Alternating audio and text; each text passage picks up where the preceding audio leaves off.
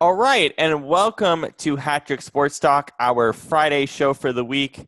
As always, I am joined by Brannan and Shane. How are you guys doing today? Doing well, doing well. How about you? How about you twos? doing good. Brannan, you good? Pretty good. All right, let's get started with, as we always do, with Thursday Night Football. The Dolphins absolutely obliter- obliterated the uh, Jacksonville Jaguars. Brannan, I'll start with you. What is your reaction to the Dolphins blowout win yesterday? Um, I think I can officially say that the Jacksonville Jaguars are a one-dimensional team. They seriously need DJ Chark. Uh, when they don't have him, they have nothing. Um, also appears that that offensive line is pretty trash because they've been terrible yeah. all year. Gardner Minshew last night, whoo boy, um, he was just getting rushed and throwing bad passes. So We're talking about that one specific one uh, when Connolly was wide open. Um, Noah Igbinoghene, their first round rookie, got baited on a, on a pump fake by Gardner, and Gardner didn't set his feet and completely overthrew what was an easy touchdown that could have changed the whole uh, complexion of the game. Um, but on the other side with Miami, uh, Ryan, uh, Ryan Fitzpatrick was really good yesterday. Shane, what are your thoughts on Miami now and moving forward after a good win? Yeah, I think uh, I think Miami is like two, three years away from being a playoff team. Not like a, you know, thirteen and three, but you know, like a wild card or whatever. Because they they're a very young team, except for Fitzmagic, of course. But of course, he's not the uh, you know he's not the permanent guy. He's just kind of there as a bridge for now. Um, which is not you know anything against him. He's still he looked he looks great. He looked really good last night, and uh, you know I think they started zero and two. It was a bit rough for them at first, but I think you know they just kind of needed to. I think they needed a game like this to win it in style, win it easily, and kind of get their confidence back up. You know, and just because they have, you know, there's a lot of new still in that team. You know, of course, um, with Myles Gaskin being kind of the starter now, Mhm. and uh, he's done quite well, which I don't think anyone was really expecting. And um, you know, in addition, you got guys like DeVante Parker, who has been a stud, um, and maybe it's because the Jags' offensive line is terrible, but uh, their pass rush looked great last night. So, um, you know, that's something. Um, so yeah, I mean, I don't, you know, I don't think that. I think until they get a franchise guy in there, whether it's Tua or uh, somebody else, I don't know who. Uh, It'd probably be tua right? So, yeah. Well, I was just thinking, you know, unless he, unless he ends up playing and he isn't good or whatever, you, you know. Um, but that would be the most likely at this point is to, uh, you know, I think is, I think once they get their franchise guy, whoever it is, once they get him in there for a year and then they can kind of mesh some things, have a have a have a couple good drafts, you know, and fill in some pieces on defense and and then you know maybe get some good free agents. I think this team could be pretty good. Now, this may be an unfair question to ask, and I'll go to both of you for this. Uh, going back to the Jags and Gardner, um, it seems to me that every week I always flip on if he's a franchise quarterback or not. Now, obviously, I still think it's a little bit early in week three. Does Gardner look like a bridge quarterback to you guys, or do you think he's a franchise guy moving forward? I know it's a tough question this early in the year, but what are your guys' thoughts on that? So so I'll I'll go first. Um, I would argue that Gardner Minshew. I I believe he is a franchise quarterback, right? The reason being is this was the first game I've seen him play in his young career in the NFL where he looked truly like out of it. You know? Um, every game he's played, he's looked fairly good. He's been an offensive machine. I believe they said last night that was his first NFL interception. Um, no, not his first interception. He had one. Uh, no, he had two la- last week. Um, but the man doesn't throw interceptions that much. And I would argue last night it wasn't his fault that he wasn't looking that great. It was more he had no time. Um,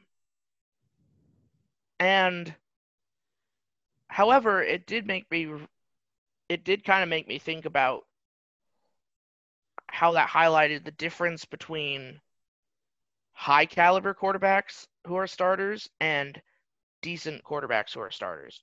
And by that I mean I'm talking about players like Russell, I'm talking about players like uh, Drew Brees or Man or Peyton Manning or like uh, Aaron Rodgers, Tom Brady, the people who like have the ability to keep the poise when they're in a rough situation.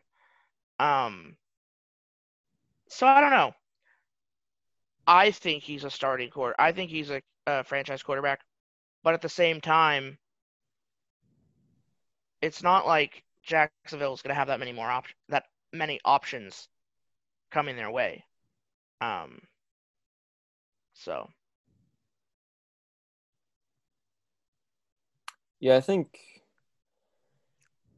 I don't know. I mean, you know, I think if he was on a team that was better and that had not necessarily more weapons, but just I mean somewhere where, you know, like Brannan said where he wasn't where the pass rush just didn't get to him all the time. Um, and he had time to sit in the pocket and make throws. You know, I think he I think he could be a franchise guy um, not you know not like a Patrick Mahomes or a Russell Wilson, Lamar Jackson, but you know, uh, like a, a mid tier uh, franchise guy with development in, in the right system. Because I mean, you look at you look at this guy last year, right? I mean, I I certainly was not expecting him to be a starter or to even to even touch the football in the NFL coming out of Washington State. I mean, yeah, I figured he would be, you know, like a sixth, seventh round draft pick, which he was. But then, you know, it just so happened to be that he ended up starting for 13, 14 games last year. I believe it was 13. Yeah, I was injured for a period. Yes. Yeah, and he had like 20, he had 26 touchdowns. It's like 3,300 yards. Um, pass rating of about 90, 91, if I remember correctly, which, you know, for a guy like that who is coming from a Pac 12 school and then going to, especially a Pac 12 school that never has successful NFL quarterbacks.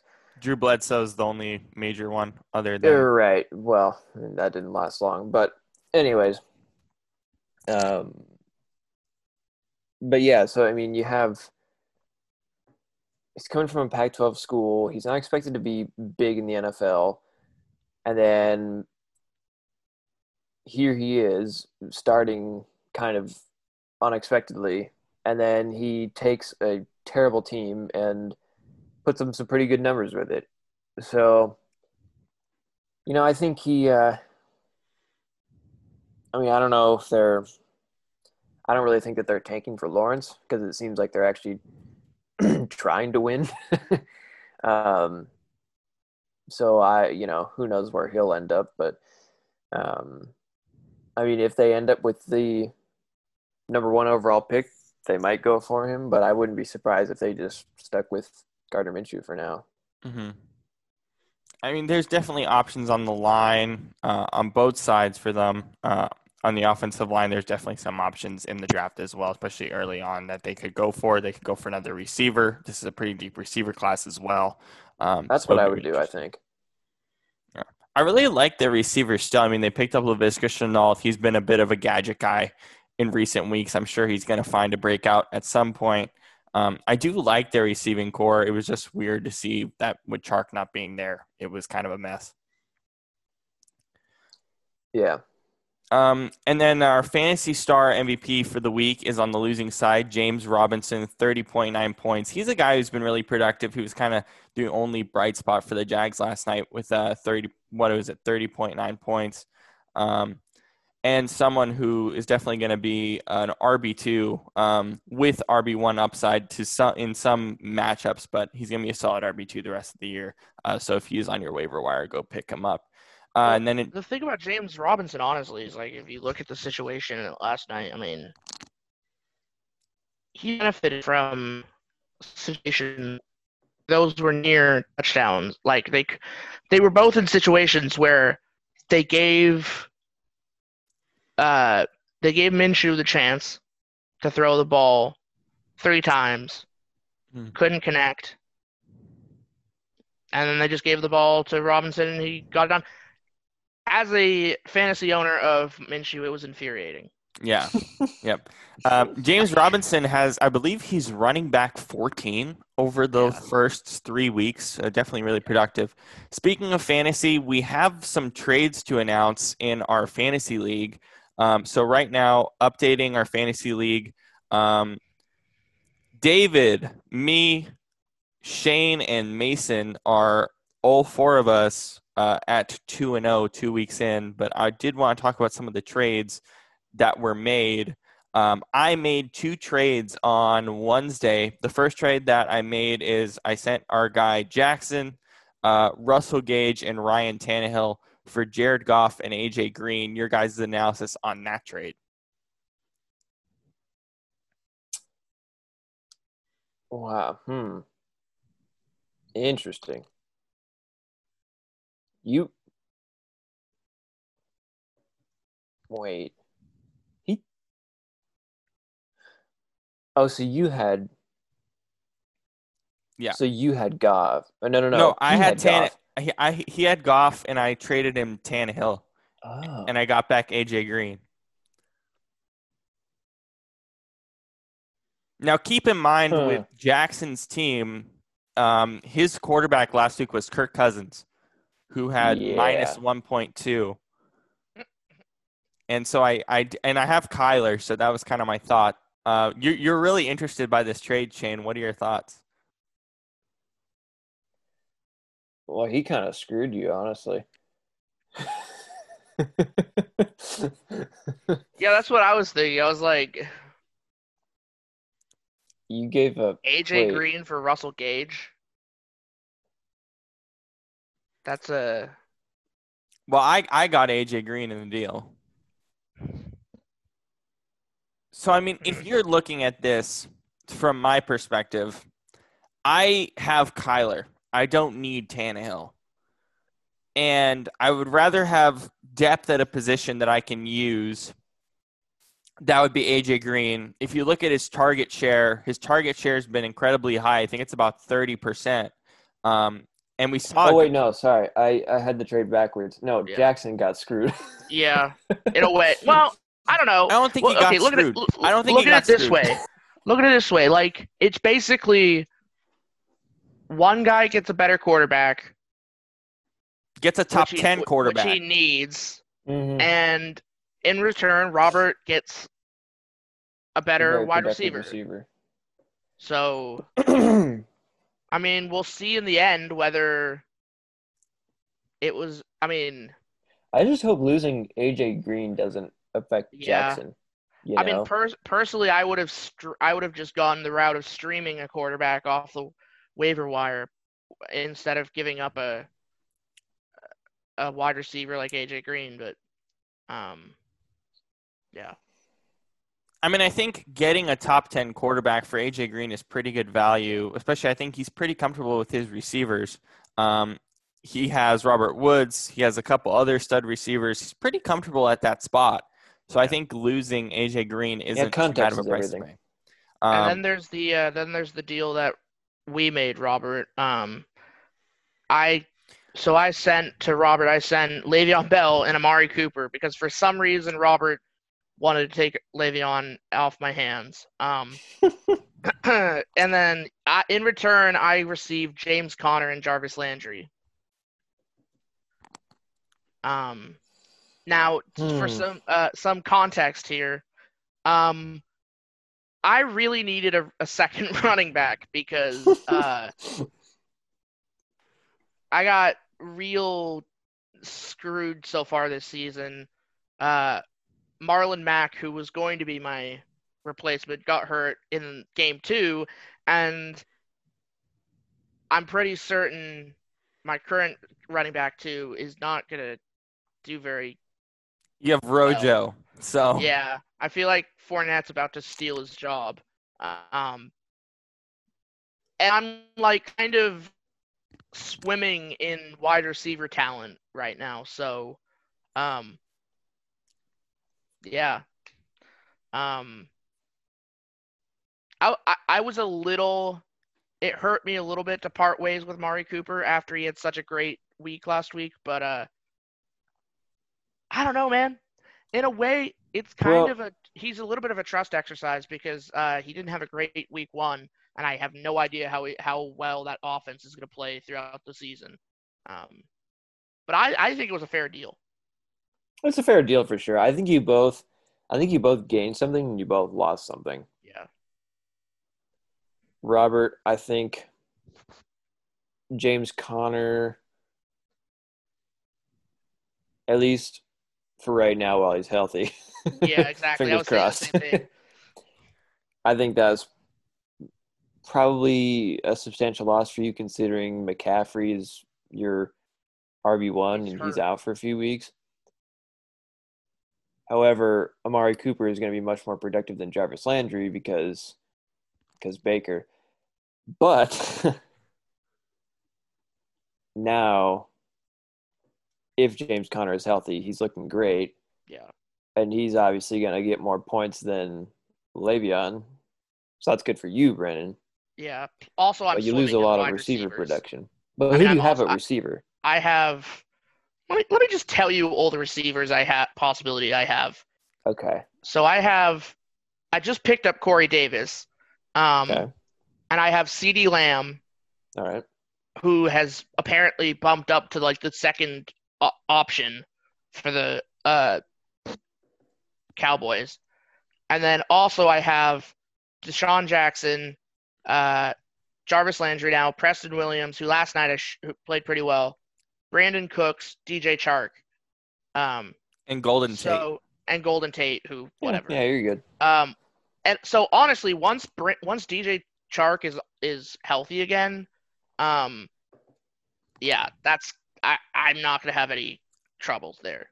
I was Mhm. joking with I was joking with Robert like when everybody's wide receivers start getting hurt, everybody's gonna be coming to me to to get to get a a wide receiver replacement. Hmm. Well, in Jarvis Landry, I mean, he will be the more productive receiver in Cleveland. So, Yeah, you know, yeah, I think, um, I think Brannan will win that trade in the end, but I think Robert will win that, uh, that first one. Yeah. So, was, it was kind of obvious in the trade that Robert wasn't like he was coming to me just he wanted Amari Cooper. I, to be completely honest, Conner and Landry were on the trade block. I was trying to move them aggressively um, Mhm. because and because I I love my running backs right now. I got really lucky off the waiver wire, um, picking up James Robinson, picking up David Montgomery. I'm really comfortable with them, and I picked up Joshua Kelley, who I'm thinking I'm probably going to flex this week. I feel really comfortable about the running back position. I felt like I needed an upgrade at receiver, and that's why the AJ Green trade makes Yeah. sense. That's why Amari Cooper made sense. Um, yeah. I'm worried about Conner's injury a little bit, although I'm I I think that it's probably over now to some extent, where I think Brannan's going to get good production out of him. As for Jarvis, Browns right now are are more run based offense, but as you said, uh, Shane, Jarvis is definitely going to be more productive throughout the rest of the year. So definitely, I think it's a pretty even trade on both sides. I mean, knowing my luck this season, Conner will like blow his ACL next week, and I hope not. I don't want to see. I don't want more injuries, man. I don't want to see more injuries. I mean, I had him last year, and he was great up until week six, and then I hope And not, man. I don't want to see any more injuries. bunch of shenanigans. Um, and then Shane as well. What what's been your perspective on your team so far, going two and oh? zero? Well, um, I mean, I think uh, you know the biggest thing is just that, just you know, starting the right guys, and there's only been a couple of times when I was like, "Dang it, I should have started this person or that person or whatever." Um, you know, the one position that I was kind of worried about was was running back because my two starters were Chris Carson and Raheem Mostert. Um, because they were the best available one I picked. So, um, but they, other than the injury, obviously, they have been pretty good. I mean, they've gotten me 20 to 30 points per game. So, um, you know, that's working out all right. Um, and then, you know, everyone else, I mean, I have Dak Prescott and Josh Allen. So, you know, I have two pretty consistent, reliable starter caliber quarterbacks and, um, you know, Michael Thomas whenever he's healthy, Allen. So, you know, and the Patriots defense has been pretty good other than the Seahawks game, but, you know, Your your Russell was cooking. So, your receiving corps is really fun with Michael Thomas, Keenan Allen, of course, with uh with Herbert starting, um, is going to be more productive. Diggs has been a surprise. Um, how him and Josh Allen have produced so far. Yeah, I don't- really I don't- impressive. I, I don't know why that's so surprising to people because I mean Allen is a in my opinion a much better quarterback than Kirk Cousins and uh, and Diggs was already really good so it's like well put two and two together you know I think the more interesting thing with the Bills in terms of the Allen Diggs connection is the fact that Allen throws the ball deep. Diggs is a is a guy who just Oh, loves yeah. the deep ball, and Well, I, I wasn't expecting it to to go that quickly. I mean other than Mahomes Allen has probably the strongest arm in the NFL so at least that I can think of but Yeah. Yeah. No, I, I like my team. I'm a little worried this week, but yeah, you know, it's all good. And uh, let's actually go back to uh, the real world in the NFL and talk about the Jets. Uh, the Jets now are in absolute chaos. Bradley McDougald, the former Seahawk, uh, talked about their practice habits after their loss to the Niners last week. I feel Uh, so sorry for that guy. getting moved from the Seahawks to the Jets. Yeah, my God, that just sucks. Uh, so Yeah. to, to continue, he said, We've had some slow practices and it correlates to the game. We need to have a complete full week of great practices. I don't think we've had that yet. As soon as we realize that and hone in on how important that is, um, we and, and come out and win at practice, it will translate to the games on Sunday. That's a bit of a paraphrasing there. Brannan, your thoughts on this comment from Bradley McDougald and also Avery Williamson questioned it as well. Well, it's nice of him to think that, but when you have, I believe, zero first team wide receivers left on the field, I, I think they're literally playing third string wide receivers at this point. With no Crowder, yeah, pretty much. What what are you what are you gonna do? Like, it's it, it's pathetic. I mean, Shane was talking about how the Jaguars are like might be tanking for for uh, Lawrence. Yeah, right. The only team that has a chance at him is the Jets. I don't think the Jets are gonna win a single game this year. They're like that bad. You're not going to win a single game with Not a single game. I mean, how do you win a game when you don't have wide receivers? Like, Yeah, but pretty much their whole core, even Denzel Mims has been hurt as well. They won't win a single game with the incredible Sam Darnold, who I still think is overrated. My thought has changed completely on Sam Darnold. He's regressed so much, man. Like he doesn't look good at all. Um, I don't I don't know what Well, to if make you- of Darnold. If you had looked into my crystal ball, he, no, I'm kidding.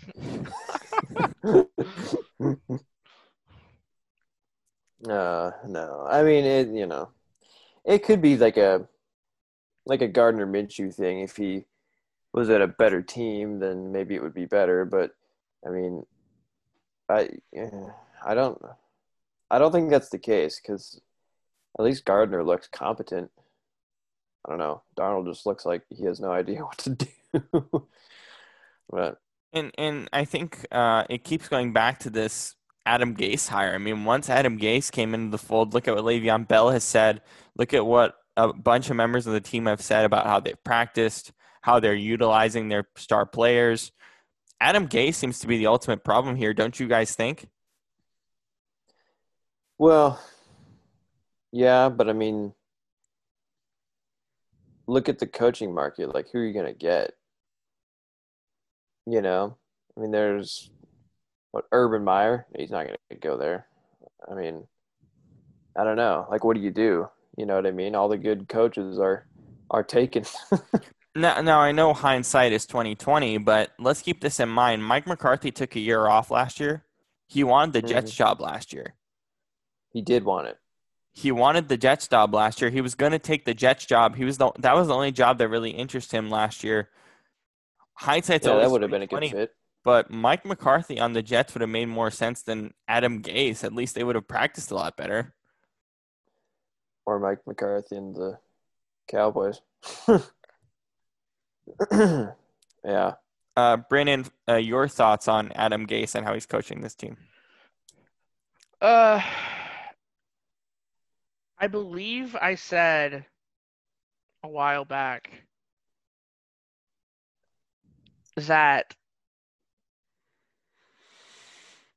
I just I, uh, look. I I don't believe if I would I don't know if I would blame it on Adam Gase because let's be honest here. The Jets are just like a black hole that sucks any level of success into it and then spits it out. They've had, when you are a team like the Jets, when you're a team that's bad, nobody good is going to want to come to your team. Frankly, it's a little like think about the Seahawks. Like we went through after we were we got lucky. Like after uh oh god. Um who I'm, trying, I'm blanking my name on on his name. Uh not Uh, Carroll, but the guy we, got, had we got we got Mora right. Mora before. Mora, but the but the guy we had before Mora. Um I don't remember because we because we had Holmgren and then we went to yes, Mora. Holmgren. after. Holmgren. We got lucky that, oh, that between Holmgren and Carroll, we only had one year of a crappy coach. I think it was two with Mora, but either way, No, Yeah. Mora only Mora was only one year. Um, and usually you have teams that just go weeks, or not weeks, years with bad coaches. The Seahawks managed to snag Pete Carroll coming off of success in college, mostly probably because people didn't really think that someone who had success in college would have success in the in the pros. Mhm.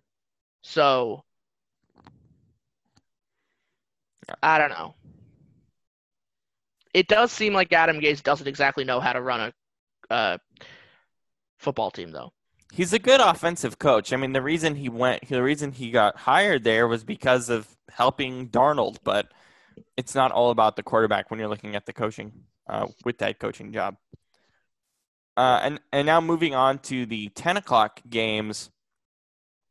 Um, Shane, what is a ten o'clock game you're looking forward to? Well,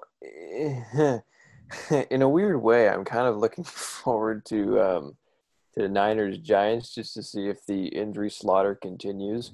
Um, Hopefully not. Hopefully not. no, I know, but That's like, dark. No, I just because it's they were saying, oh, it's the field, so it's like if that really is the case and all these injuries continue, it'd be like, hmm, well, that's kind of sketchy, but yeah. Anyways, um, I digress. Um, in all seriousness, uh, Rams Bills will be great, I think, um, because these are, you know, these are two undefeated teams, and they, uh, you know, they're both. Like, like the Rams, I wasn't, I was not expecting them to look as good as they do, and um, you know, I think Sean McVay is kind of reminding us, me in particular, that yeah, I'm still a good coach. I'm still here. You know, I'm gonna make my impact. It's like okay, I got it. And you know, they've looked great defensively, and Bills, whose defense I thought was like number one in the NFL, has looked kind of eh, you know they're they're okay, but not you know not wowing me. They've had an injury bug. They've lost a few players to Yeah. injury over the last couple of weeks on their defense. Right. So it's a bit depleted. And so I just you know I want to see how they do against Sean McVay in this you know very creative, unpredictable offense, and and also how um, and how the Rams defense can do against Buffalo's crazy pass offense. Um, you know, I want to see if they can put pressure on Allen and force him to make some bad throws or and that, which it's entirely possible. Um, Bengals e- Eagles is also interesting. They they're both zero and two, but um, you know I want to see if yeah Cincinnati's come close to winning both of their games, and I think this will be a real showing of you know is Philly actually bad or are they just in kind of a weird funk? Mm-hmm. Um, and you know it'll just be interesting to see who comes out on top there. Mm-hmm. But uh, yeah. Oh, and Raiders Patriots that should Yeah. be fun too. Yeah. There's a couple great matchups here as well Titans, Vikings, and Yeah. Bears, Falcons after uh, the Falcons collapse.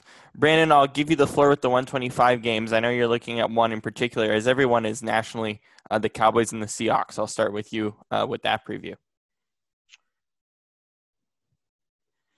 Yeah. um. You know, I look at the Cowboys and the Seahawks game, and I'm really tempted to say like, I don't feel like the Cowboys are gonna have much of a chance. You know.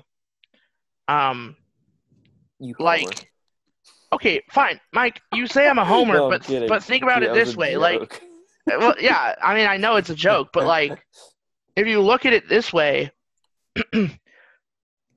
the Cowboys had to bring their ass back against the for- against the Falcons, and the Seahawks smacked that ass against the Falcons.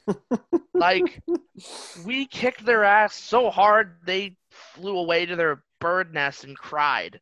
I think Uh, yeah, That's a little too aggressive. That's a you little know, too much. I mean, Man, that's look, too much. I- look, no, it is not too much. They did fly away to their bird nest and cry. Like, you know, look, Too much.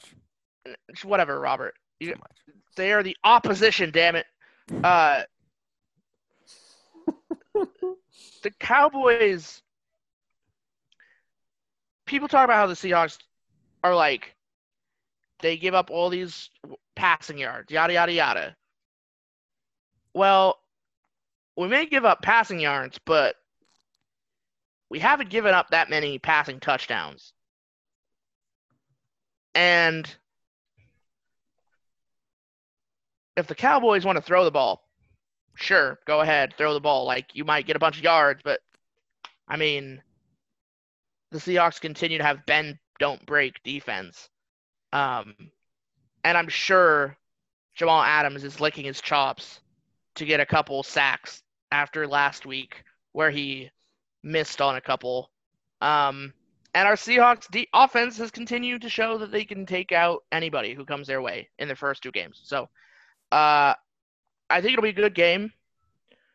Um, I'll be watching it on mute or on Red Zone because of the commentary team, uh, who I shall I'm- not I'm- name. I'm I'm good with Joe and Troy, man. I'm I good with signed a those two. petition to ban them. Homers. I like uh, Joe and Troy a lot. um, they are. I, but you already know my opinion on them, but yeah, Um, I I think uh, I think Dallas will have some some success in their pass game, uh, but that's about it.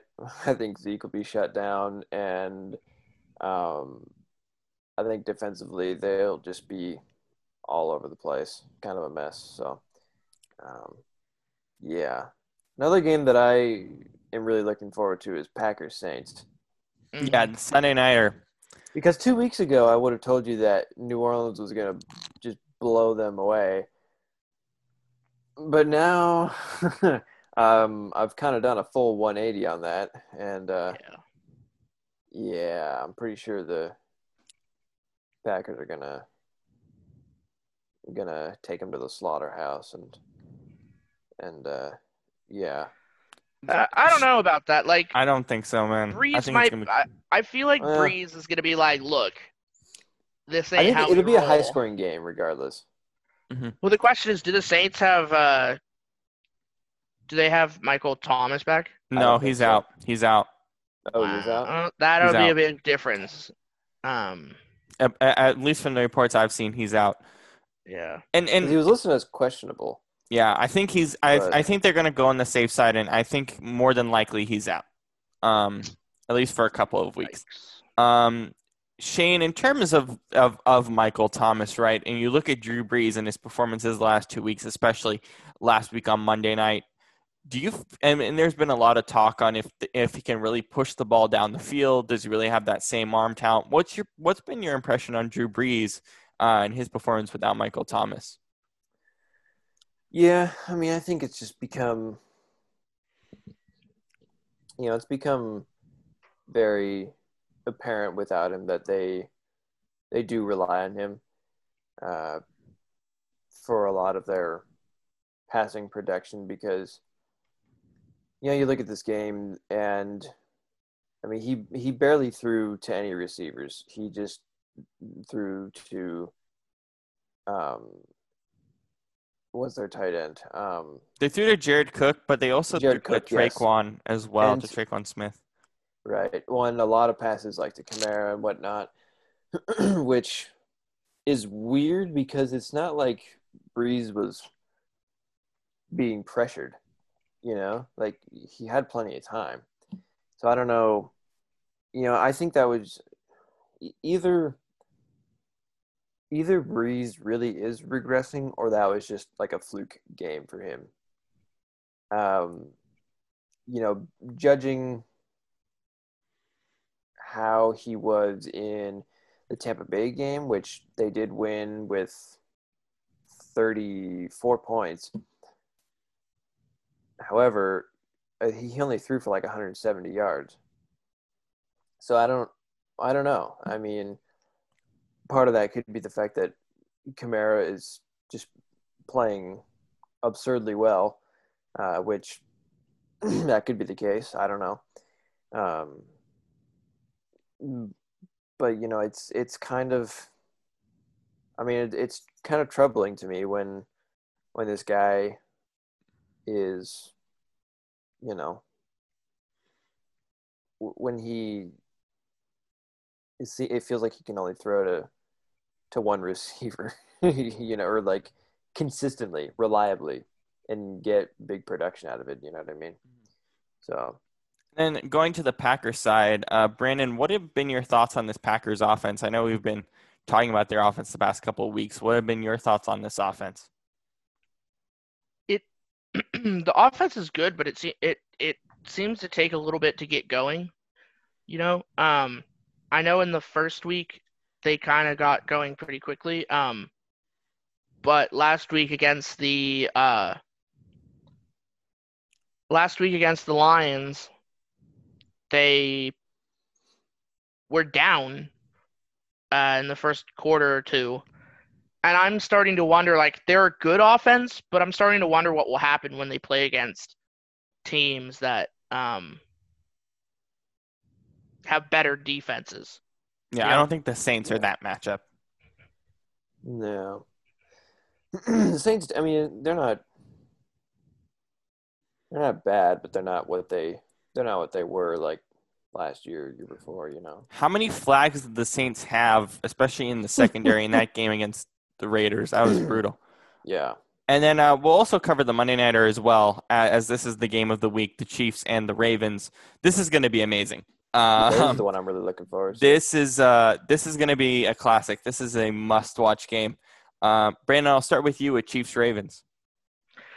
Yeah, um, a lot of people are using this as kind of like the benchmark for who's going to be the Super Bowl winner, but I feel like that's a little It's too unfair. It's too much. Um, Yeah. It's it's too much. It's kind of unfair because I feel like both of these teams have are no they're like really good, but they're not like they're they're not like super powered versions of the teams that they were um last year. Uh I feel like it's a much more open race for the Super Bowl. Um, there's many teams that you could argue could win it, uh, but this game is going to be pretty great. Um, I think personally, I think I'll, I would probably go with the Chiefs, um, but I think the Chiefs are going to bring the offensive firepower, and I think the Ravens are going to bring more of the defensive firepower. Um, so This could absolutely be this could absolutely be a shootout as well. Uh, Shane, your thoughts on this matchup? Yeah, I think it definitely will be a shootout. Um, because I think that these, I, I, I think I, just- I think these two quarterbacks and their offensive personnel going up against these defenses, it's you know you got they're both you know as defenses they're both good but neither one is, in my opinion, as amazing as they were last year. So I mean, you know, they, I, I, could see it. I could see these two guys who are two of the top three quarterbacks in the NFL. I could see them just totally exploiting these defenses, and I think they will.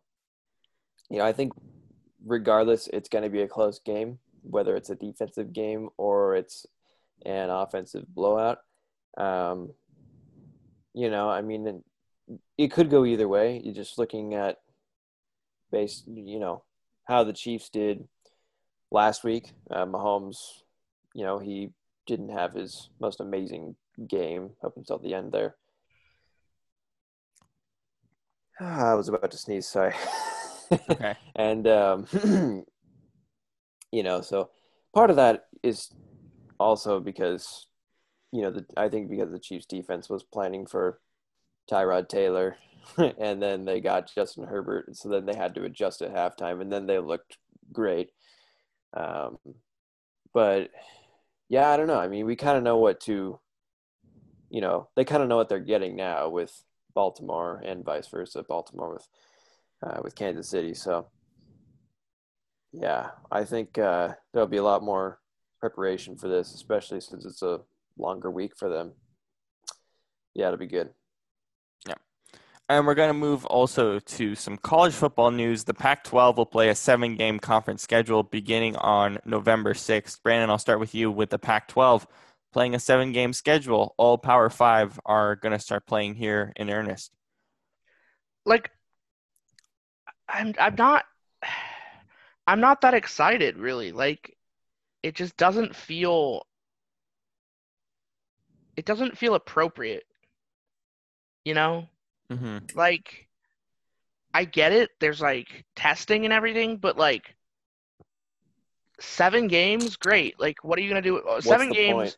What's the point? Also, the Yeah. fact that it doesn't really matter what your record is to get into the ch- to play for the championship for the Pac-12. Like, also doesn't matter what your record is to be able to be at a bowl game. Like, You can be under 500. you So can literally be 0 and 7 and play in a bowl game. Like, Wait, really? Yes. Well, well, I don't think 0 and 7 might be a bit of a stretch, but you could have three to four wins and make a bowl game. It's like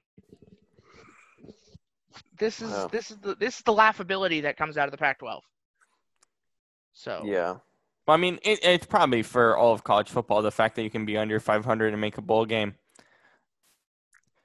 Shane, Shane, I'll go with you with this as well, and you can mention about the Pac-12 playing also, but I did want to get your opinion on the college football playoff, right, and how the committee is going to handle this because I'm worried that there could be three SEC teams and Clemson in the playoff. it seems like the playoff could be really janky, and we've already had we've you and I both have had our reservations about uh, this committee, and now with this perspective on how the committee is going to handle this situation, I'm worried it could be a lot worse.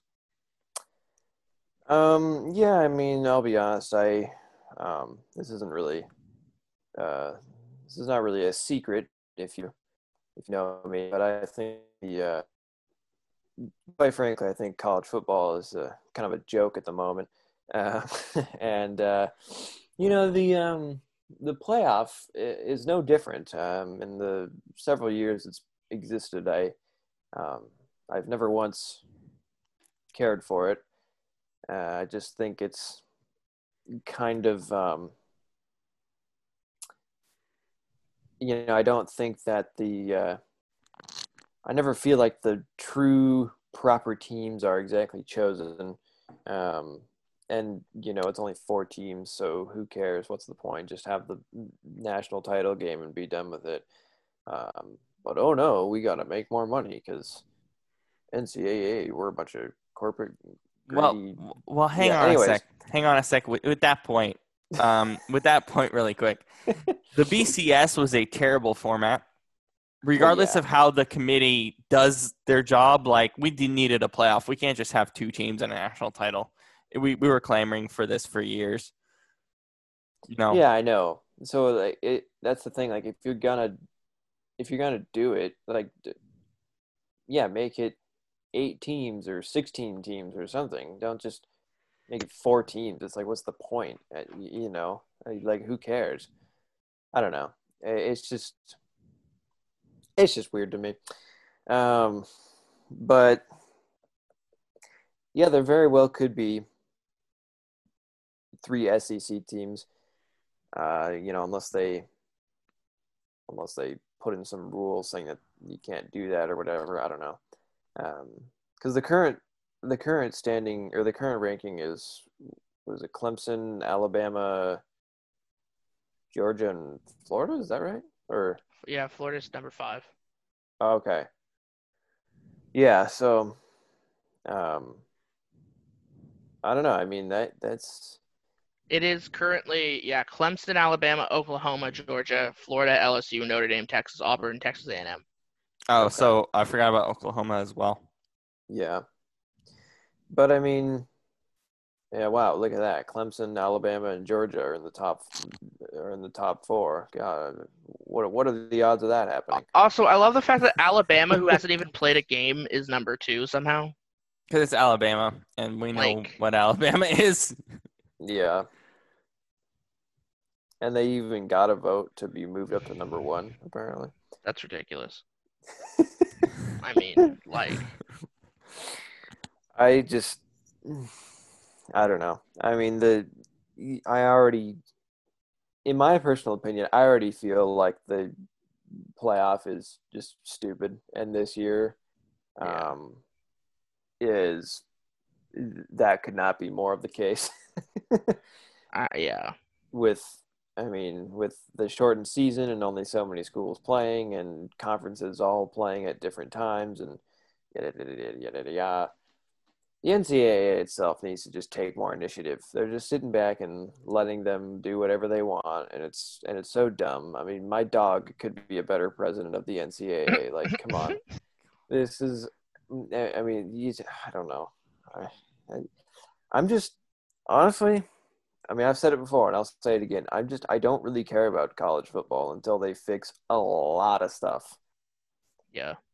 And I've already, I have named those those things a lot of times or, or many times. grammar. Um, You can go back And- in our show catalog and you can see yeah, all you of can it. go back to all my rants about why college football sucks, and um, and then sprinkled in there, you might find something about how Joe Flacco is the greatest quarterback of all time. But You brought it in here. You said you were going to, and you did it. yeah, He is the Jets' anyways. backup quarterback. He's out for a couple more weeks, but he is Yeah. backup quarterback. yeah, he should. I don't know why I didn't say that earlier because I was he he should be starting for the Jets because In two in two weeks, he should start for the Jets. Because Yeah. according to everybody, he's the greatest quarterback of all time. So you know, yeah. After he won that Super Bowl, I mean, he himself had a subpar season, but after the Rams won that Super Bowl, everyone's like, "Oh, Joe Flacco's a franchise quarterback. He's the best thing since sliced freaking bread." Oh my god! Yeah. By the way, if you don't notice, this is satire. I think Joe Flacco is the most overrated quarterback in NFL history, but you know that's okay. Yeah. I don't think we need a full twenty minutes of Joe. Him and Tom Brady, but yeah.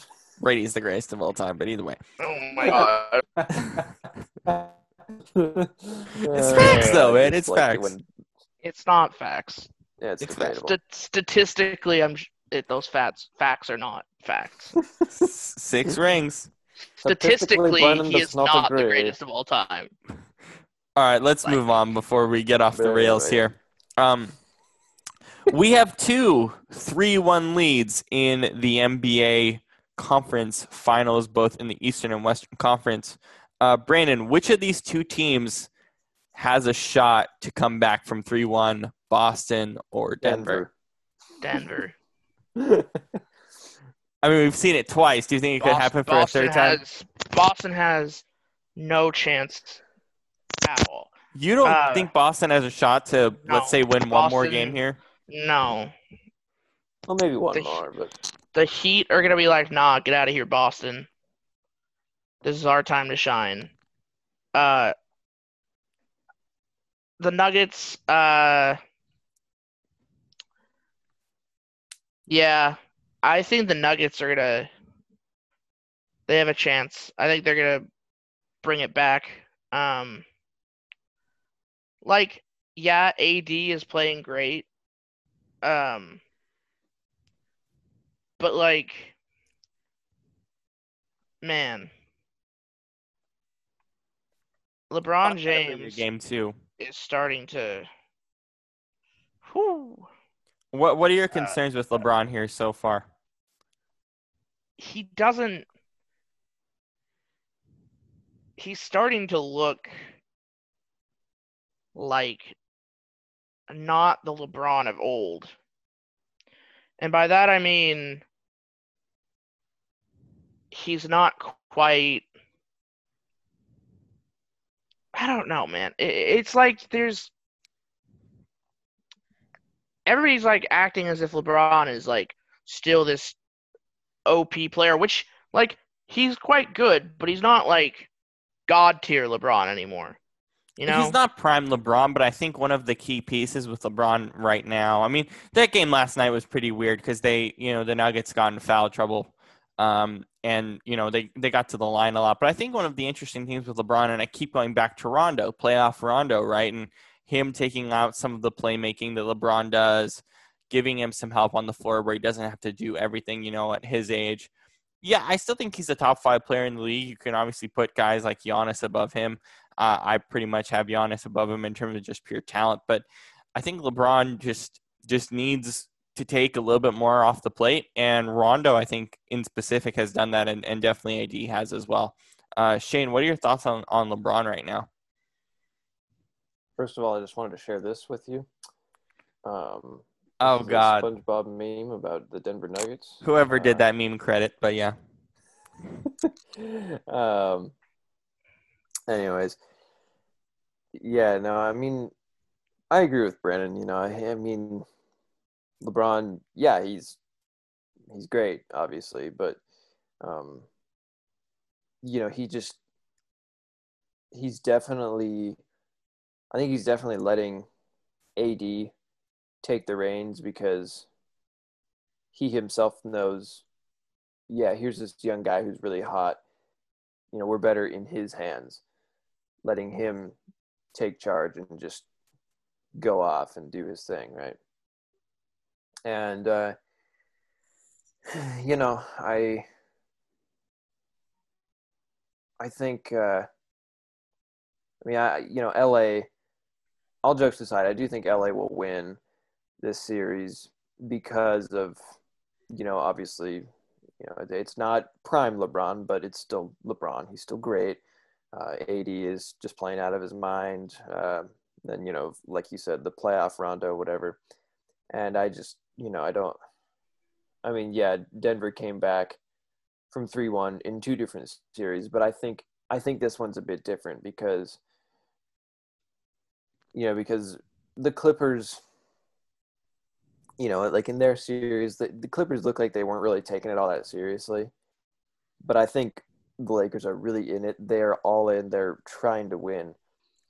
So I think it's, you know, the mindset and the mentality of this series is a little bit different. I think. Um, so I do like the Lakers. Um, although, you know, like we were saying, the three-one comeback has happened twice with Denver.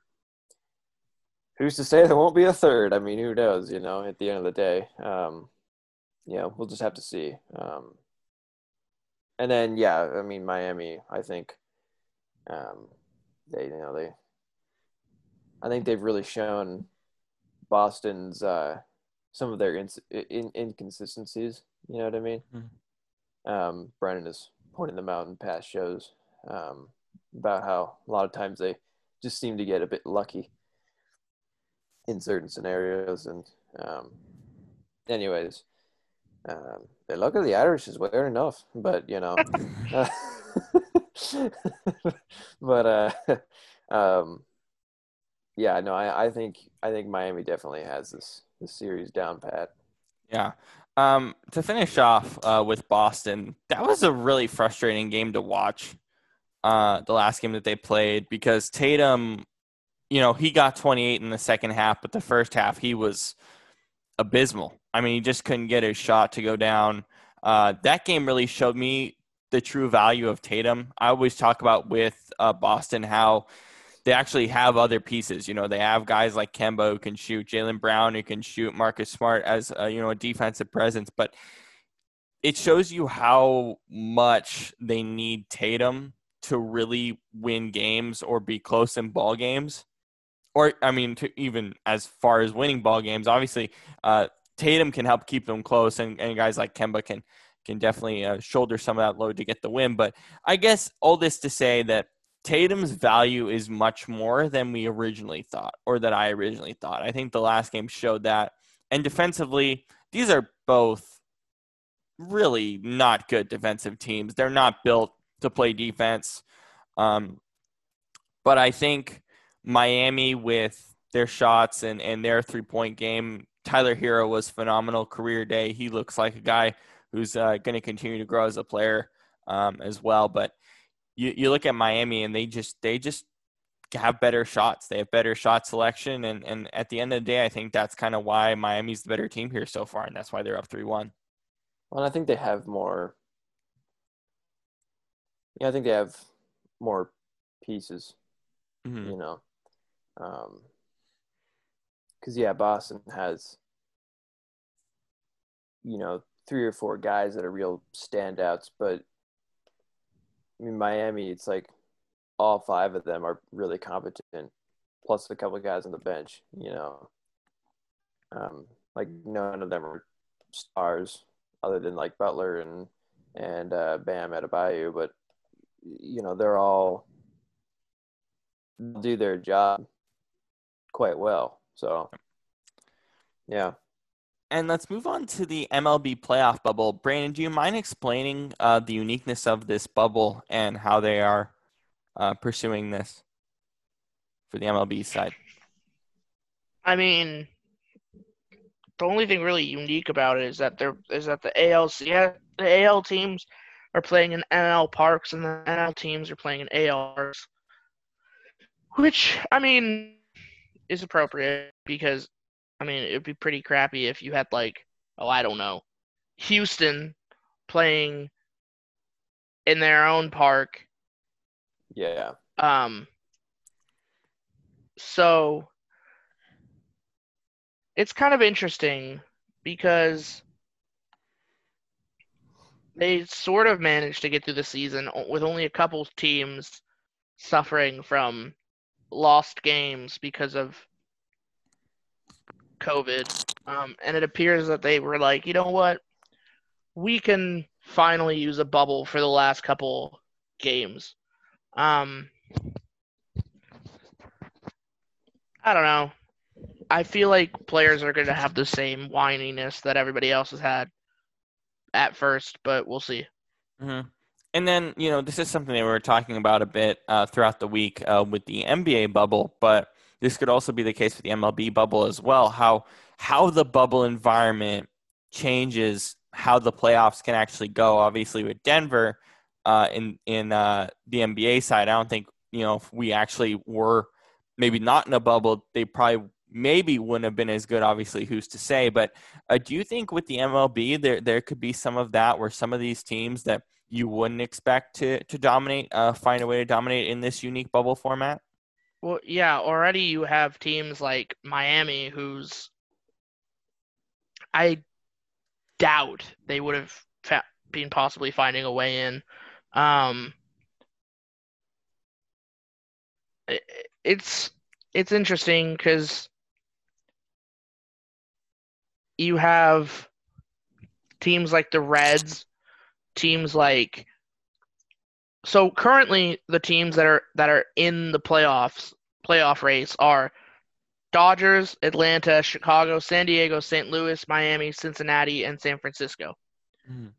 Teams that normally don't make it in are I mean, hell, you have St. Louis, Miami, Cincinnati, and San Francisco all did not make the playoffs last year. hmm And keep in mind, it's a 16 uh, team schedule Right. as well. and it's also like one of those things where when you have eight um eight teams it's less it feels like less of an accomplishment you know hmm but because it's a sh- uh, it's also a shorter season and then in the American League you have like Toronto uh Astros uh well actually Astros aren't locked in. They could still get knocked out by the Angels apparently. Um It's not likely, but they could. right. So basically it's looking like it's going to be like Astros, Twins, Cubs. Um well not Cubs, but No, you get my point. You Yeah. get my point. You're seeing, you're, yeah, White Sox. You're seeing random teams making it in, kind of. Um, and you have the Astros all the way down at the bottom. Uh, currently, the AL matchup for the are Blue Jays, Rays, Indians, Twins, Astros, A's, and Yankees versus White Sox. And what's bizarre is you have teams that usually are at the top of the rankings like the Yankees and the Astros are the five and six team, and you have the one and two, the one, two, three, and four teams are the Rays, the Twins, the A's, and the White Sox. That last is much year, different. last year, White Sox were not in the, the. So it's interesting because the only team in the AL matchup that was not in last year was the White Sox. hmm Uh, I believe the Blue Jays. No, the Blue Jays were also not in last year. Mhm. It makes you. It shows just how consistent the American League is. Um, and how much, how many teams are on the rise. But you also have to ask the question: if this was a longer season, would the Astros have even made it in? because you had teams like the Angels and the and the Mariners who were just hitting their stride. Um at the 60 game mark, you know? hmm So it's kind of interesting. Hmm.